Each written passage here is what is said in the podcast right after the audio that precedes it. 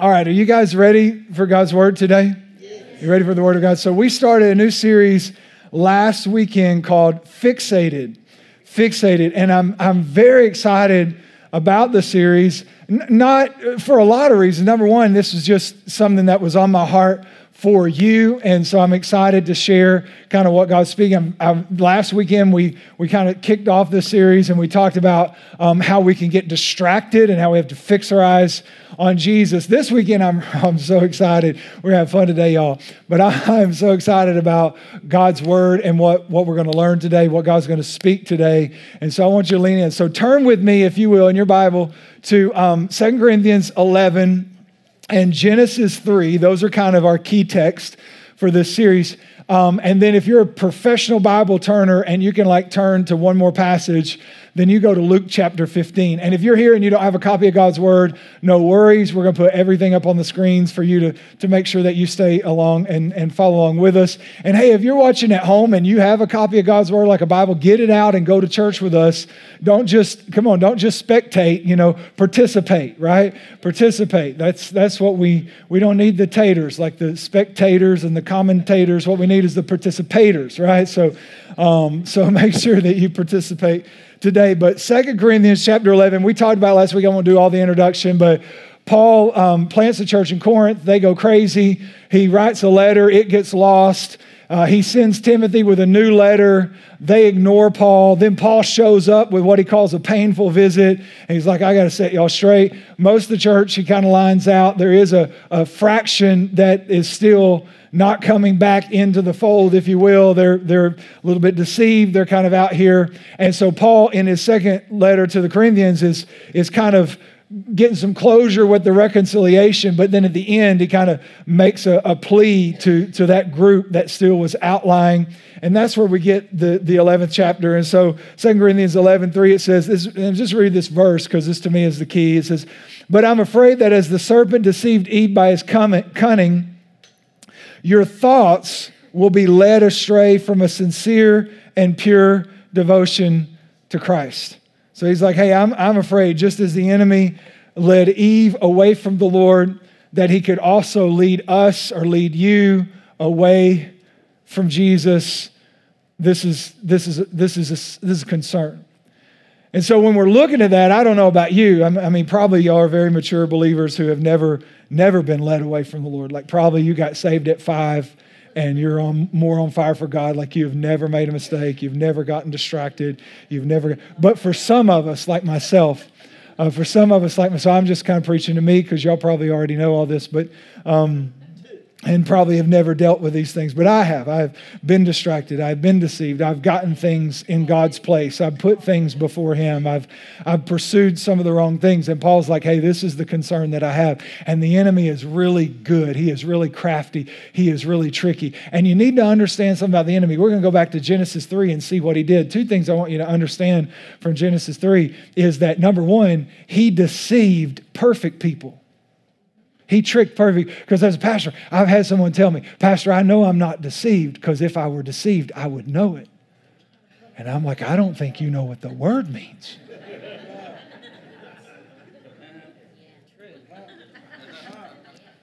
But also, we need to see how he works because I'm convinced the enemy still works the same ways. And for a couple of reasons. Number one, he's not ultra creative, he's, he more perverts and distorts things than creates things. And number two, what he, what he did back then still works today, so why change? Well, right? And so back to Genesis 3, let's look at what he did because Paul's like, hey, I'm concerned that, that he's going to lead you astray from your devotion to Christ. Genesis 3, verse 1 says, Now the serpent was more crafty than any other beast of the field that God had made. And he said to the woman, Did God actually say, You can't eat of you, you, you shall not eat of any tree in the garden? And the woman said to the serpent, We may eat of the fruit of the trees in the garden, but God said, You will not eat of the fruit of the tree that is in the midst of the garden, neither shall you touch it, or you'll die. But the serpent said to the woman, You will not surely die, for God knows when you eat, your eyes will be open, and you will be like God, knowing good and evil. All right, so we're going to pray. And then to talk about it. I called this message Unfiltered. Unfiltered. And we'll explain that in just a minute. So let's pray. God, we are so grateful for your word today because it is truth. Like in a world where truth is sometimes hard to find and discern, God, your word is truth. And not only is it truth, it's alive. And not only is it live, but it's active today. And God, it is piercing our souls and our spirit and dividing. The Bible says dividing our souls and our spirit, piercing.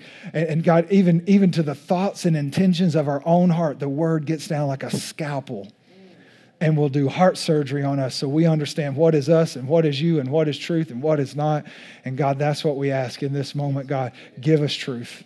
Help us to hear you today in Jesus' name. And everybody said, Amen. Amen. So I don't know how many of you wear glasses. Um, I brought some glasses today. I want to talk about unfiltered, but glasses. These are this is a pair of my sunglasses. Now, I don't know how many. Do we have any accessory people in here? Like just it's we're in church. Be honest. Like you, you know, watches, bracelets, necklaces, glasses, shoes, purses, wallets. Okay, now you now you're getting honest. Like, okay, Pastor, you got me. I'm kind of an accessories person. I don't I don't I just am that way. I have a lot of pair of sunglasses. I have a lot of shoes. I have all, yeah, all the stuff. And um, I'm just that way. But this is one of my pair of sunglasses. I like this pair. I use this pair more in the summertime because they're blue and it makes me feel like I'm going to the ocean. And so it's a little bit of self deception on my own self. Like when I'm having a hard day, I turn on the Beach Boys and put on these blue glasses. And I feel like, come on, somebody, right? We'll have fun, fun, fun until daddy takes the T Bird away and I'll go on a surfing safari and, you know, all that kind of stuff. So I, I like sunglasses um, and I like these. And, and um, the, the way sunglasses work, probably you guys know this, but the basic idea of sunglasses is, is they filter out ultraviolet rays, right? So they, they, they, they filter out the UV rays um, which you know makes everything a little dimmer, if you will, or filtered, so you can actually see and not be blinded, you know, by, by the light. Um, that's that's how they work, right? Um, I have another pair of glasses. I didn't bring them today, but um, I use them. Uh, I thank God I still have 2020 vision, and I'm just standing on the promises of God concerning that, and because um, I'm you know I'm not as young as I was yesterday, and um, and so um, I just quote the scripture that God, the Bible talks about Moses that he didn't, his strength didn't fail, neither did his eyes grow dim. So I just pray that over me every day. God, today my strength won't fail, my eyes won't grow dim. By the way, you do know you can pray the word of God over your life, right? And so I just pray that every day because uh, I want to keep my 2020 vision. Um, but anyways, I have another set of glasses, and they're they're a mild prescription um, and they do two things. They filter out blue light because we work at computer screens so much, right? So they kind of filter out blue light. And then they have just a mild prescription just to help me read, where I can read a lot without my eyes getting uh, tired. My optometrist recommended them, so I'm like, sure. So nothing really cool about it. But here's what I know: if you have glasses today, you're like, dear God, what is he talking about today?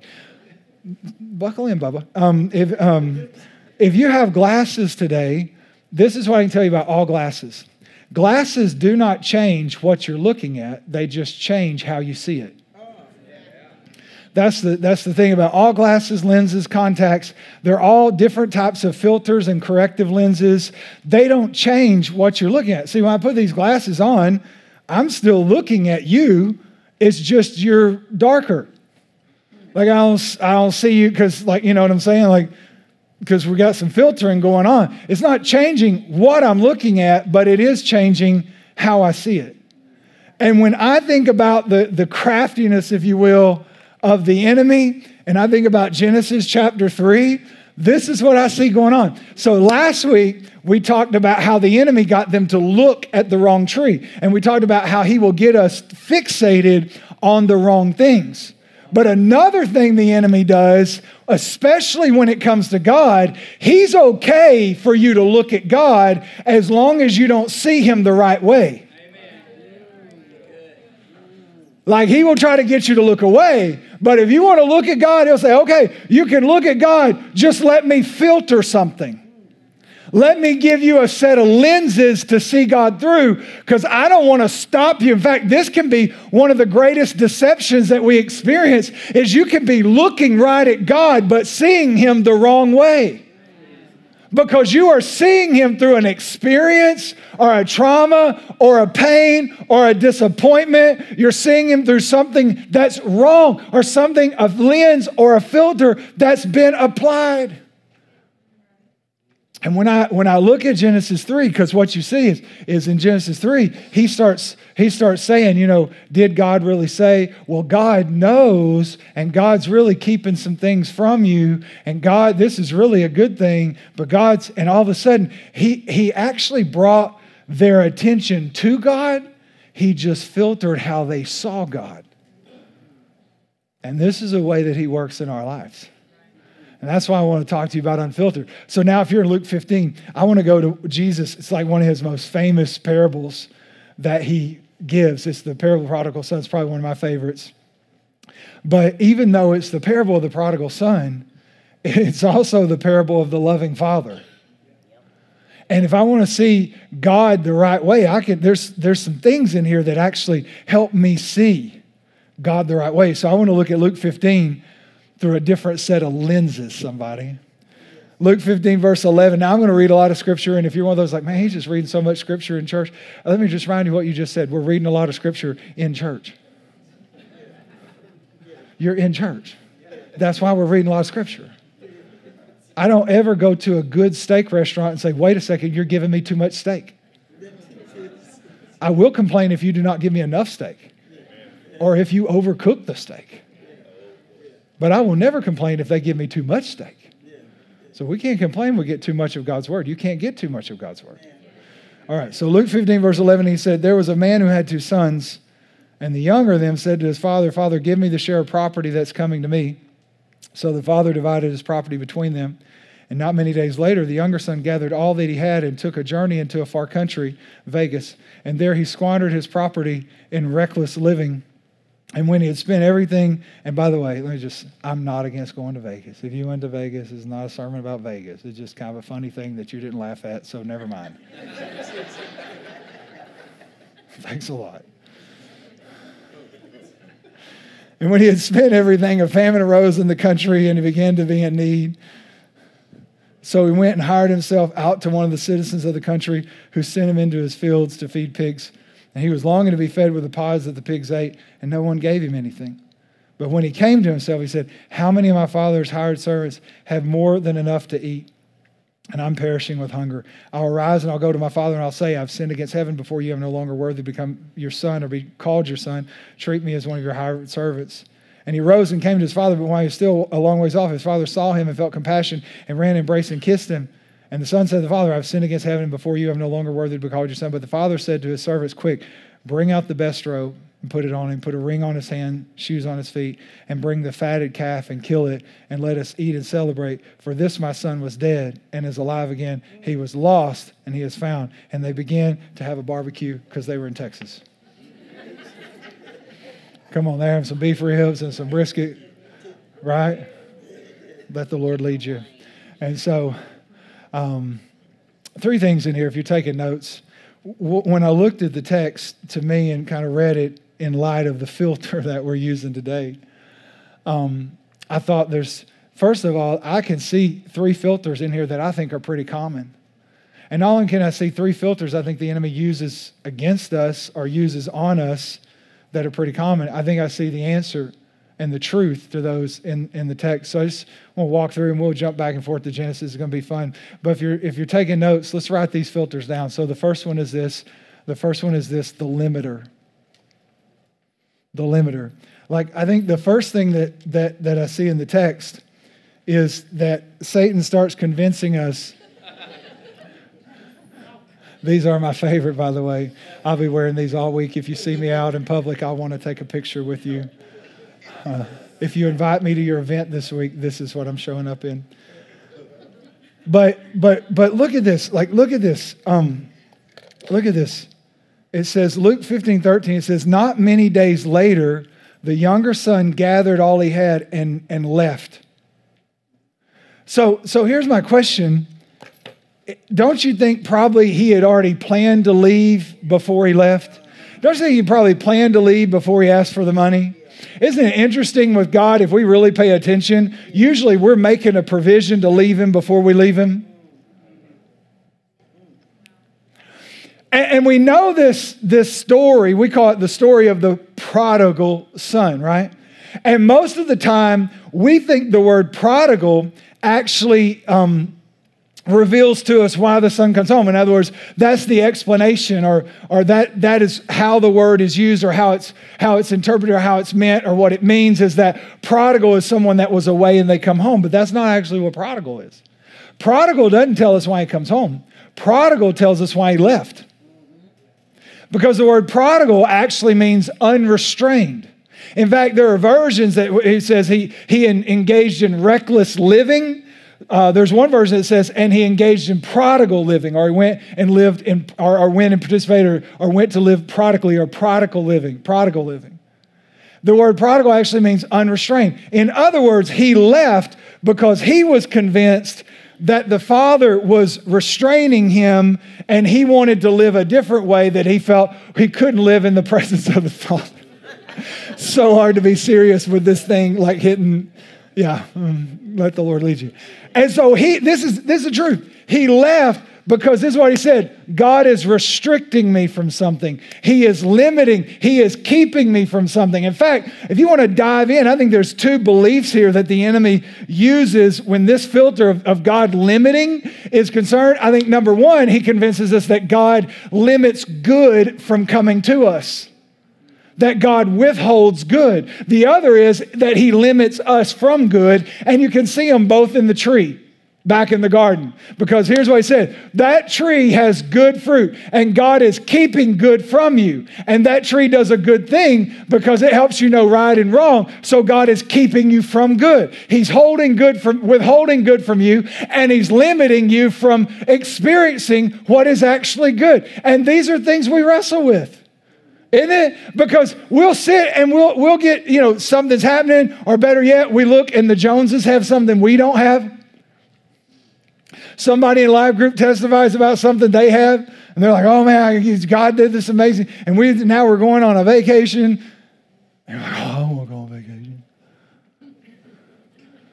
And, and the enemy, the enemy will put, put these glasses on us, and he'll say, see, God is withholding good from you.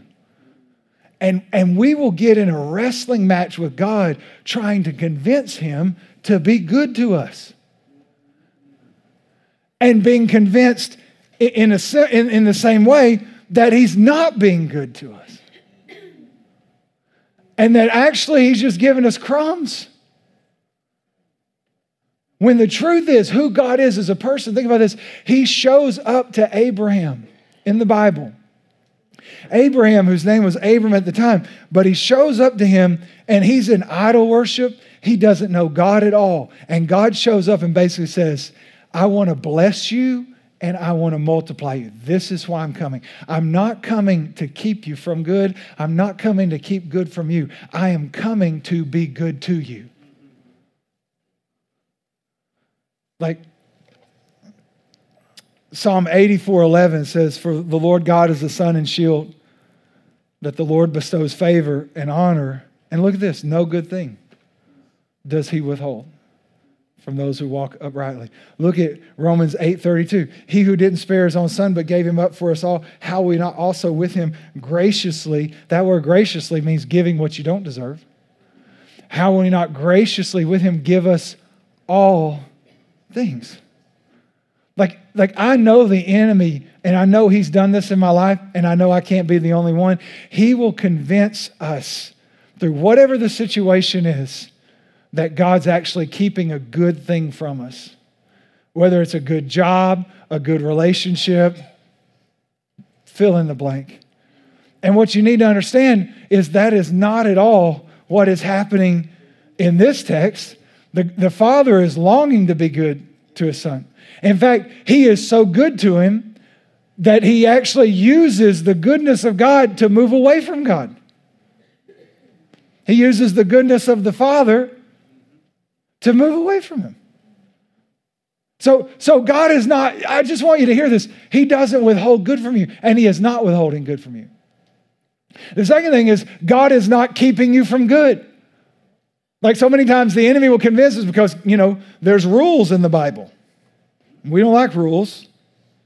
I mean, we like the rules we agree with. Come on, somebody. How many Not going to get an amen today. The, truth, the truth is, we like the rules we agree with. I'm a little bit that way. Just pray for me. But a lot of times when it comes to God, there are all these, you know, there's these commandments and these rules and these prescriptions and and and all these things. And so many times the enemy will convince us, like God will set a, a boundary around something, just like the tree in the garden, and he'll say, Hey, don't don't eat that. Don't do that. Don't don't pursue that. And the enemy will will put a filter over our eyes that makes us think, man, God is just trying to keep me from living life. God is just trying to keep me from having fun. God is just trying to keep me from all the stuff everybody else is doing. Like, why, why is God, like, why is God against me? Like, this isn't going to hurt me. This is not a big, they did this, I can do, and, and he will set limits on things. And he sets limits on things in relationships. He sets limits on financial things. He sets limits on how we live our lives. And the enemy will come and say, yeah, he's just trying to keep you from, from something that's good. And the truth is, the truth is, God does set limits. Primarily, God will always limit what he knows will kill you. He does set limits. You need to understand if God sets a limit, he's trying to keep you alive. The other thing you need to understand is God will always limit what will replace trust in him. I was talking with someone, and you know, there's there's a lot of teaching on finances and things, and some of it's really good, some of it's really bad. You know, it's kind of like everything in church and theology. Some of it's really good, some of it's really bad. That's why you really, you know, what the Bible says, test the spirits. Like you need to have some discernment. You need to know what the Word of God says. You need to be able to divide it for yourself. You know, rightly dividing the word of truth, that kind of stuff, because there's a lot out there. But someone was talking to me about, you know, the the, the idea of prosperity gospel, and I think God wants to prosper us. I just don't think God's going to give everybody a jet airplane because you don't need one right? For some of you had jet airplane, you crash it. You know, you don't know how to fly that thing. And so, but but uh, you know, he he was talking about this like how much how much does God want to bless us? And I said the threshold for God's blessing is always He will limit and stay right under whatever will replace trust. And the truth is, for some people, thousand dollars will replace trust, and for some people, 5 million will not replace trust. But God loves us enough that He wants to keep us relying on Him. And so he does a couple things, and that is, yeah, he's not a limiter in that he doesn't want good. No, God only wants good for you. He's not limiting you in that he's trying to keep you from good. He's limiting you because sometimes the things that will kill you look the best to you.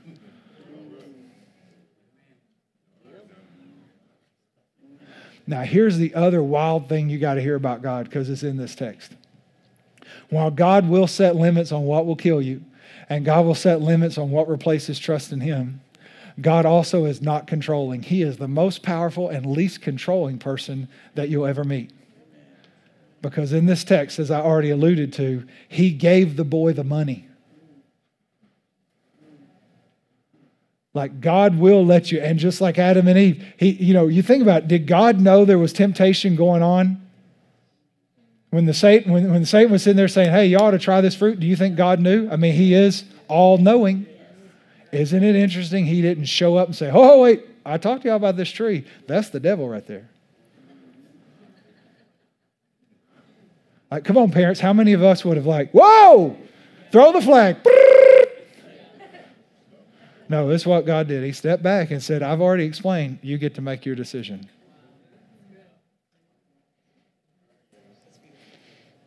He will set limits, but he will not control. He's not a limiter, he's the giver. He is not limiting your life, he is the giver of life. Right? Here, here's the second one. Here's the second one. I like this one too. I gotta find it in here. Um, the pacifist.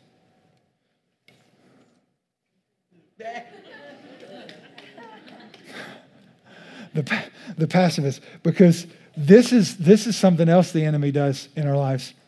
He convinces us that God just doesn't really care about our lives. Now, you got to look to see it in the text. I'll explain it in just a minute. But he will convince us that God is not concerned about the details or that God's busy doing something else or God's just throwing a party and saying, Let it be, man. Groovy, far out. And so it's almost like he convinces us that God is not near but distant.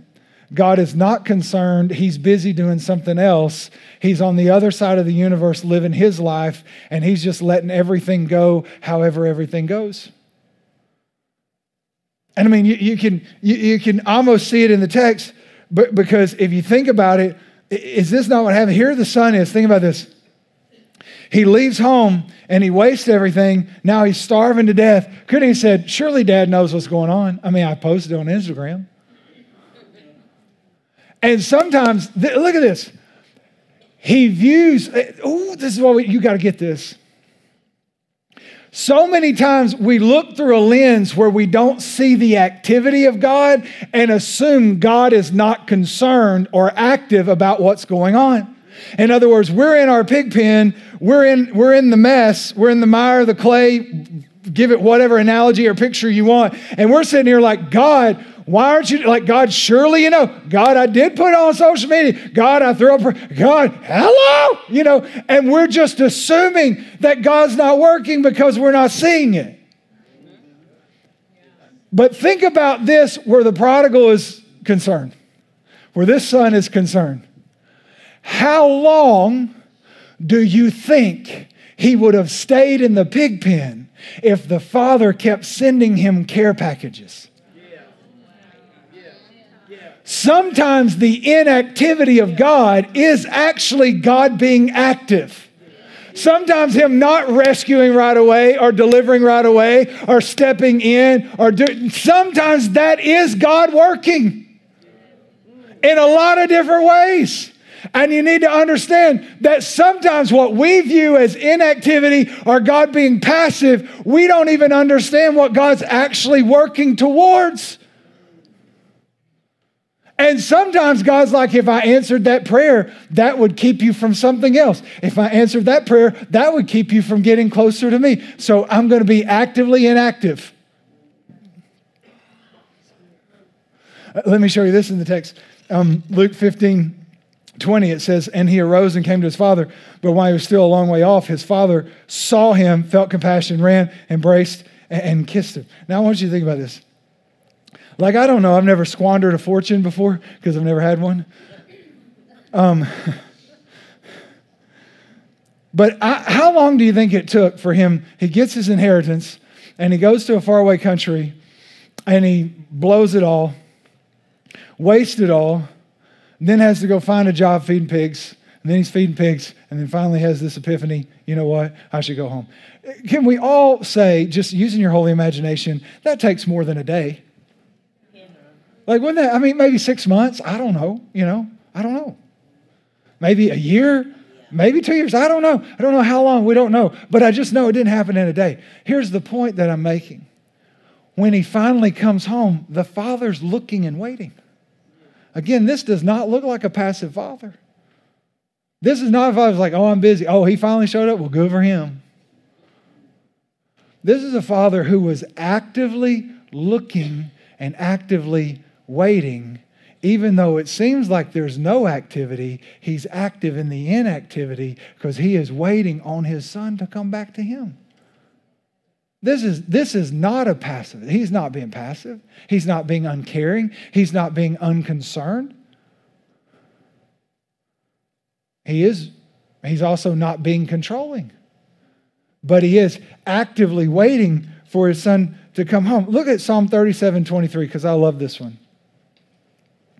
Psalm 37 23 it says, The Lord directs the steps of the godly, He delights in every detail of their lives. Now, like verse 24, I just threw it in. It's a bonus verse. They stumble, but they will never fall, for the Lord holds them by the hand. Look at that, though. He delights in every detail. This does not sound like a disinterested God to me. Th- this doesn't sound like a God that's not working. This doesn't sound like this God's like, well, I'm just, you know, I'm not really worried about it. You know, whatever it is, make your own decision. You made your bed, lie in it. No, no. This sounds like a God who is watching over my life all the time and who is looking at every detail, who is concerned. This sounds like the God Jesus talks about when he says, Even the hairs of your head are numbered to him. I, I had an old time preacher explain it this way. He said, That doesn't mean he counted and knows how many hairs you have. That means when you brush your hair and you lose a hair, he's like, Oh, hair 10,842 just fell out. Because each one of them has a specific number.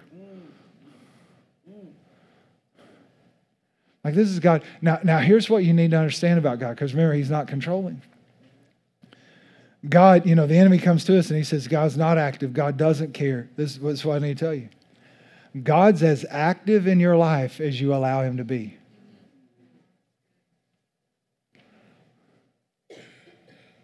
Right? If you think about it, all the activity of the Father, if you think about it, the Father is constant and consistent in the story. The activity of the Father in the life of the Son is determined by the movement of the Son, not the movement of the Father. When he is with the Father, the Father is active. When he's away, the Father is waiting. When he comes back, the Father is active. Are you with me? In other words, the Father is always wanting to be active and always wanting to be involved but it's you know I, have found this in my own life like because people will say you know god just feels distant and i understand i know what that's like i've had those feelings first of all you need to understand feelings are feelings not necessarily facts right like if you can if you can learn now, I'll save you some counseling. You can feel something that's not factual.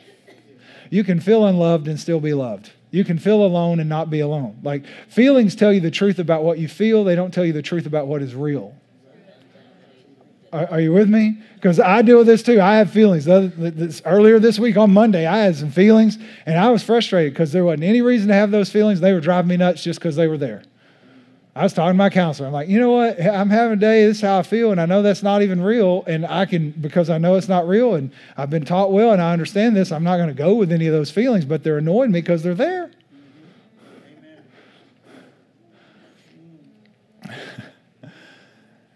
but sometimes we don't feel like God is near. And, and when, when, when that happens, we need the, the facts. And the facts are God is as close to you as you allow him to be.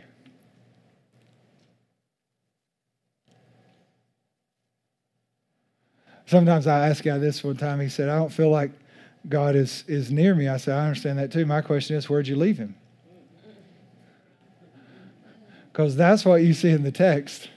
The Father's constant, consistent. The Son leaves. The Son comes back. The Father's constant, consistent. So we have to understand, like, where God is concerned. Listen to me. You're as close to God as you want to be. I'm as close to God. God's, what did James say? Draw near to me I'll draw near to you. So I determine how close to God I am, not God. But then the other side of that is that God is as active in my life as I allow Him to be. Do you know what allows God to be active in your life? Surrender. Because that's how the son comes home. I'm going to surrender. I'm not worthy to be your son. Just give me a job. Like I'm coming home completely surrendered. And it's actually surrender that allows God to be active in our lives. I think sometimes when Paul says that his strength is made perfect in our weakness, I think so many times the reason we see God working more in weakness than in strength is because our weaknesses are easier to surrender than our strengths. And so in your life today, I can tell you where God is working and I can tell you where God probably isn't working. God is working wherever there's surrender, and He's not working wherever you're still in control. Because isn't it true? I don't know if you're like this. I'm a little bit like this. So I'm going to tell on me, and you can just either identify with it or say, oh, you're a terrible person. I can't believe you. Typically, we like to control how and when God works in our life. Isn't it, isn't it true? Like we we kind of like, you know, like God, here is where you can work, and here, and a lot of times, can I just be honest, our prayers are actually fixated on getting God to work in our lives where we want Him to work, when we want Him to work, how we want Him to work. And the truth of it is that surrender is where you really get to see God work. I am not saying you shouldn't pray about your family or your life or your business or your kids. Or, no, no, I, am not saying that at all. I'm just saying we have to be sensitive to the fact that sometimes we like to control. This is the problem. We like to control where God is active, and God is active where we're surrendered, not where we're controlling. Are you still breathing? So God is active. He is not passive. Here's, here's the, the third filter. The third filter. I like this one. I gotta find these. Yeah, here we go. The judge. Because this is, somebody said, come on now. this is a lot of people, we all, listen, we all deal with this one. Come on.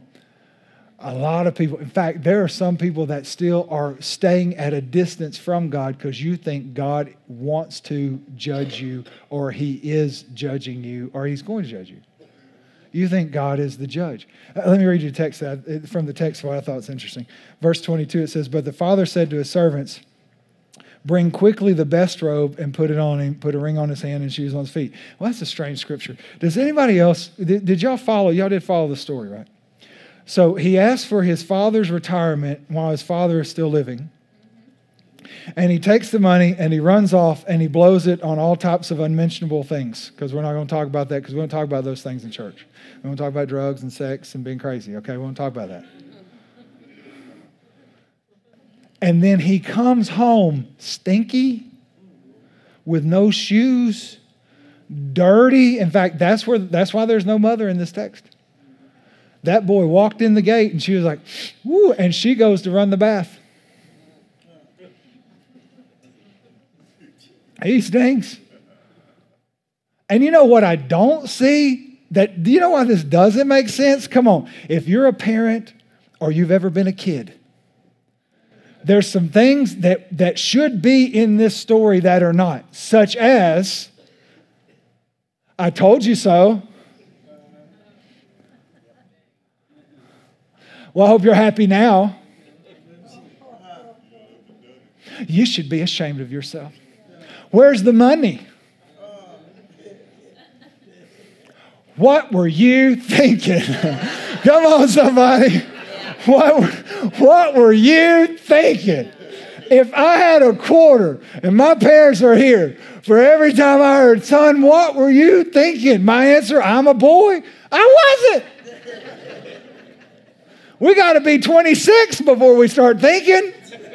Science tells us testosterone damages our brain, and it takes until you're 25 for that thing to start working right. I wasn't thinking. But shouldn't those things be in the text? Where's the money? What do you think? You should be ashamed of yourself. I can't believe you. How could you do this? Like, those are things, but that's not what you see in the text. This boy shows up, and the father's like, get the best robe, get a ring, get some sandals, kill the cow. We're having a barbecue. Doesn't make sense if God wants to judge us all. I don't see any judgment in the text. What I, what I see is some repentance and some grace, but I don't see any judgment. I don't see where he was punished. I don't see where there was retribution. No. I see a good father who didn't want to judge. I need you to understand today, I'm going to read you some verses, and let me just preface this by saying if you tend to be more religious, we're about to find out. And if you're. and, and, and if you're a little more legalistic, I'm about to jump up and down on a nerve or two. But we're going to look at what the Bible says because look at this. John 5:22. This is Jesus talking. He says, "In addition, the Father judges no one. Instead, has given the Son absolute authority to judge." All right. So what did that just say? Just so we're real clear. What did that just say? God is not judging, but gave authority to the Son to judge. Is everybody clear on what we just read? Everybody see it? It's in the Bible. We didn't make any of this up. All right. John 8 15. This is what Jesus said. You judge according to the flesh. I judge no one. Now, did you see that? So, so here's what we've learned. According to Jesus in the Bible, God is not judging, but is said the Son can judge. And according to Jesus, three chapters later, he says, I'm judging no one. Okay, so now, just so you understand that I'm not crazy, let me put everything in the perspective of right theology, because some of you are like, no, God is going to judge because you're quoting the scripture right now. It's appointed unto man once to die and then the judgment. And you're right. There is judgment coming for everybody, but God is not judging today. When Jesus in Luke chapter 4 stands up and he says, Hey, the Spirit of the Lord is upon me because he anointed me to preach the gospel to the poor and the covering sight to the blind and set believer the bruised. He said this to preach the year, that could also be the time of God's favor. In other words, he's saying we're in a, a set season or dispensation of grace where judgment is stayed. So if you understand at the end, however you see the end, right? Eschatology, however it works for you, there are two judgments at the end right? There are two judgments. There's the great white throne judgment and the judgment seat of Christ. So it's, it's true. Appointed unto man wants to die and then the judgment. And at the great white throne judgment, that's where people are judged for sin. If they're not in faith in Christ, that's where they're judged for their sin. That's where judgment is handed down, right? Truthfully, we're already judged. That's just when it's handed down, right? Then there's the judgment seat of Christ. That's where believers go. And that's where we're not judged for our sin, we're judged for what we did with our salvation. So the judgment seat of Christ is really where God wants, Jesus wants to reward us for our faithfulness. So let me say it this way when I believe in Jesus here, in other words, what I believe determines which judgment I go to. But at the judgment seat of Christ, if I was in faith, what I did with what I believe determines how I spend eternity. So if you study the Bible, we're not actually all, we don't all turn into fat babies with togas and harps and we don't sing in choirs for all eternity. Heaven's actually like a, it's like a city. you know what I'm saying? It's, it's, we're citizens, right? And there's things to do. And so, so what I do with my salvation determines how and Jesus talks about, I mean, he was the first one that had a rewards program. He talks about how we can be rewarded for our faithfulness once we come to faith in Christ. In other words, everything you do matters, right? So I understand there is judgment that is coming, but we need to come back to where we are right now. And this is what God's saying I'm not judging you right now. And Jesus saying, I'm not judging you right now. I am not the judge today. If you want to come back, you're not going to be judged today. If you want to come back, you're not going to be condemned today. Like, like you, you, need to, you need to understand. Let me, let me say it this way because a lot of times we put these on and we think not only is God a judge, but he's an angry judge. Because there's a lot of people think God is angry. Did you Luke 15? This, this boy wasted his father's retirement. If there was cause to be angry, don't you think this was a good cause? But do you see any anger in the text? Like, I need you to understand God is not judging you today, and you understand God's not angry today. Let me help you. Sir. God is in a good mood. In fact, I have a verse for you Isaiah 54. Verse 9. This is not some obscure passage. This is after, after the exile, Israel comes back to Jerusalem. This is the promise of hope and restoration that God gives his people. Isaiah 54 9, it says, This is like the days of Noah to me, as I swore. Now, when God swears, it's big doings. Because if you're God, you don't need to swear. And there's only a few places actually in the, in the scriptures where God swears. But it's like ironclad. He's doubling down. He is making a point when he says, I swear, because he's perfect. And remember, it says there, when there was no one to swear by, he swore by himself. Remember that verse? Like, that's a big verse. So here he is.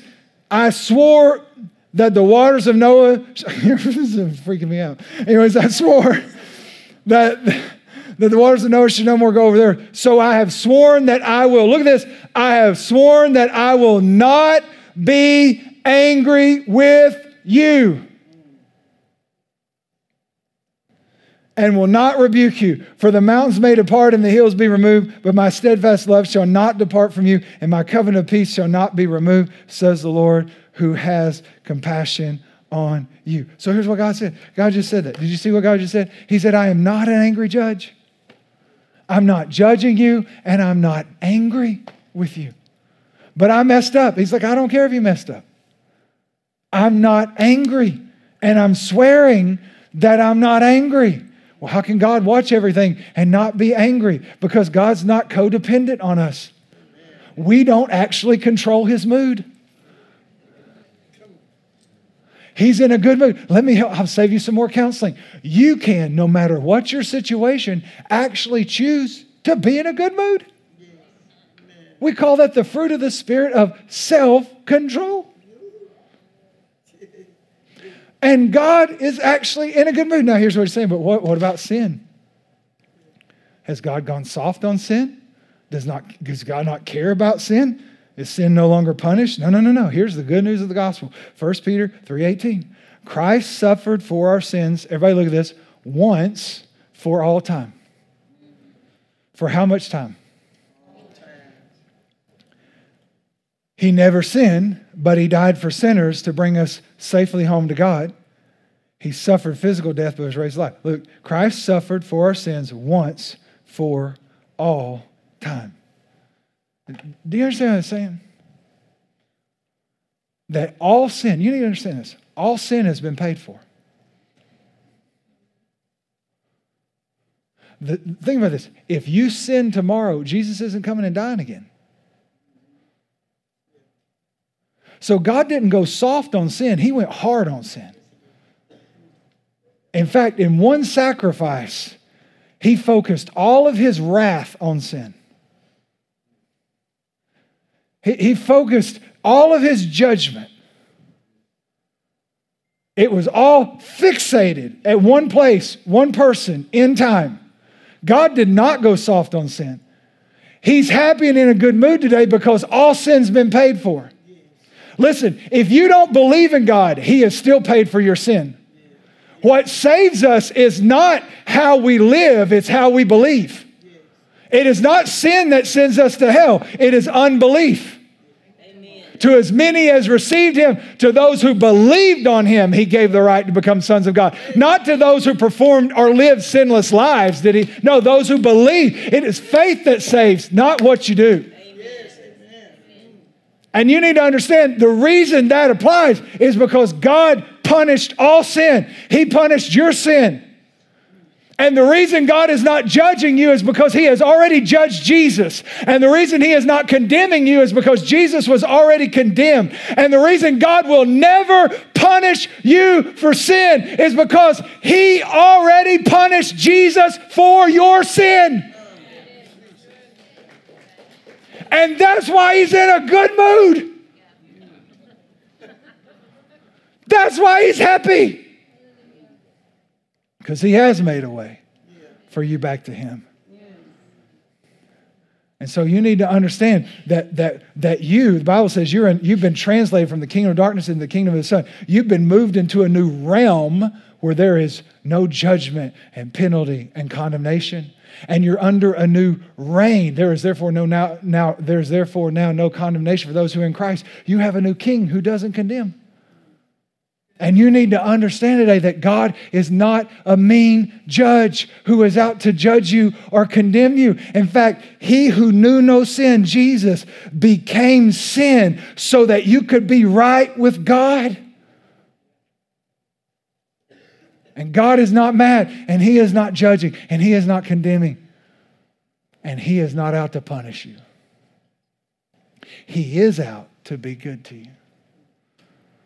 And you say, Well, how do I see God? Like, I want to see God. I want to see God. I got one more for you. I want to see God. Like, like, how do I see Him? Don't be jealous.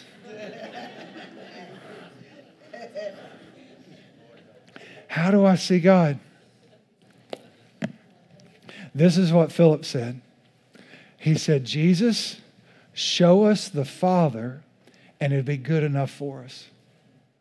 And Jesus said, If you've seen me, you've seen what God looks like. You need to understand God is perfect theology.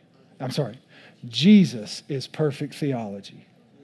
You need to understand God looks just like Jesus. He was, Hebrews says, the express image of his person.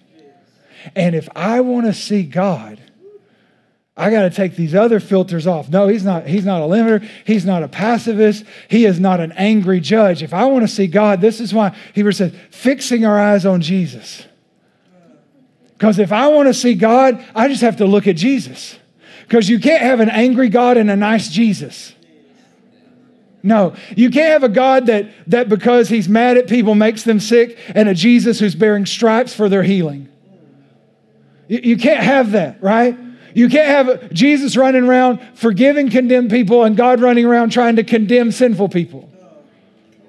No, if I want to see God, this is what Jesus said. You want to see God? You just have to look at me. That's what he told Philip. If you're seeing me, you're seeing God. I am the expression of the totality of the image and the nature and the character of who God is. And so today, if I want to take these filters off, like I pull those filters off, but I'm like, I still can't see God, you just got to put the Jesus filter on. And this is where, listen, if you want to see Jesus, let me tell you where you see Jesus. You see Jesus hanging out with the worst of the sinners. Come on, let me say it again. If you want to see God, where do you see God? Hanging out with the worst of the sinners. Like if you want to see God, you see God calling fishermen and tax collectors who, who to be in his inner circle. Like if you want to see God, you got to look at him healing the demonized boy when the father had no hope and no one else could help. Like, if you want to see God, you, you got to see Him allowing His whole day to be interrupted because a man's daughter was sick and dying. And He's like, I'll just, it's not, I, not only am I not passive, I'll scrap the rest of my afternoon because you need me right now. Like, if you want to see God, you got to see Him touching the leper when everyone else pushed them out. They were the outcasts of society, yet Jesus, God, touched them. Like, if you want to see God, then you got to see him weeping with Martha and Mary when Lazarus dies, knowing he's going to resurrect him. Yet he stops and mourns and grieves with them. Like, if you want to see God, you got to see him stopping and saying, No, let those kids come hang out with me. For theirs is the kingdom of God. Like, if you want to see God, then you got to see him make an appointment with the woman at the well and going out of his way to meet with a woman who was an outcast, who was rejected not only by men, but rejected by culture and society, who was going to the well in the heat of the day because no one else would be there because she couldn't go when everybody else went. And God makes an appointment for that one woman. If you want to see God, you got to see him washing the feet of Judas minutes before he betrays him.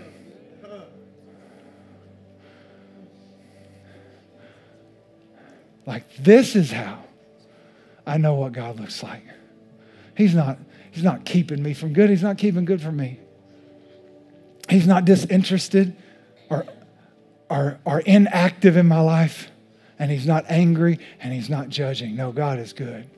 He is loving. He is kind. He is merciful. He is the giver of good. He is the giver of all things good. And He is in a good mood. And He is not angry. And He is not judging. And He is paid so that he would never judge. He is paid so he doesn't have to be angry. And he is paid so for the rest of your life, he can do good for you. That's who he is. You just need to see him through the right filter. Amen. Yeah.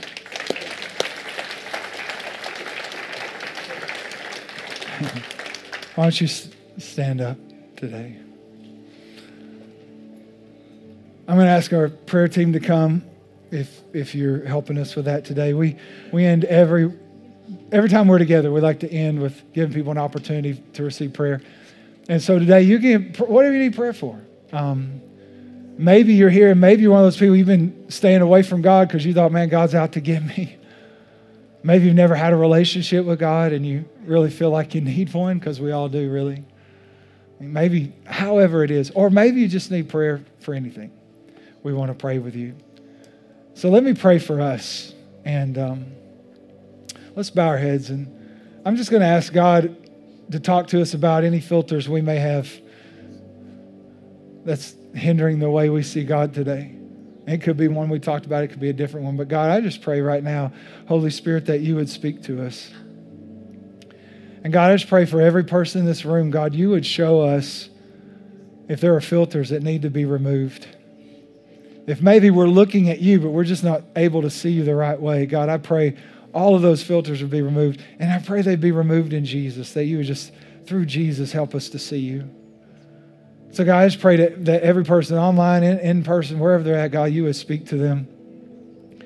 And God, if we're not seeing you right, show us the adjustment, show us the filter, show us the truth so we can remove it. God, we all want to live lives devoted to you and close to you near you and following you. God, help us to be wise concerning the craftiness of the enemy. And God, I just pray today, Lord, I pray just thinking and ideas and just the way people see things that have been wrong, God, would just be revealed and, and those filters would be destroyed. And God, people would see you so clearly. God, that's what we pray for. Thank you, God, for your word again. Thank you for your presence. Thank you for truth.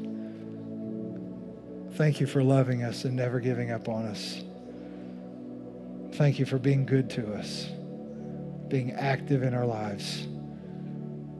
In Jesus' name, everybody said, Amen. Listen, if you need prayer, then we want you to come. in a relationship with Jesus, or you just need to come back to the Lord, whatever it is, we want to pray with you. If you need prayer for anything, faith, family, finance, whatever, we want to pray for you.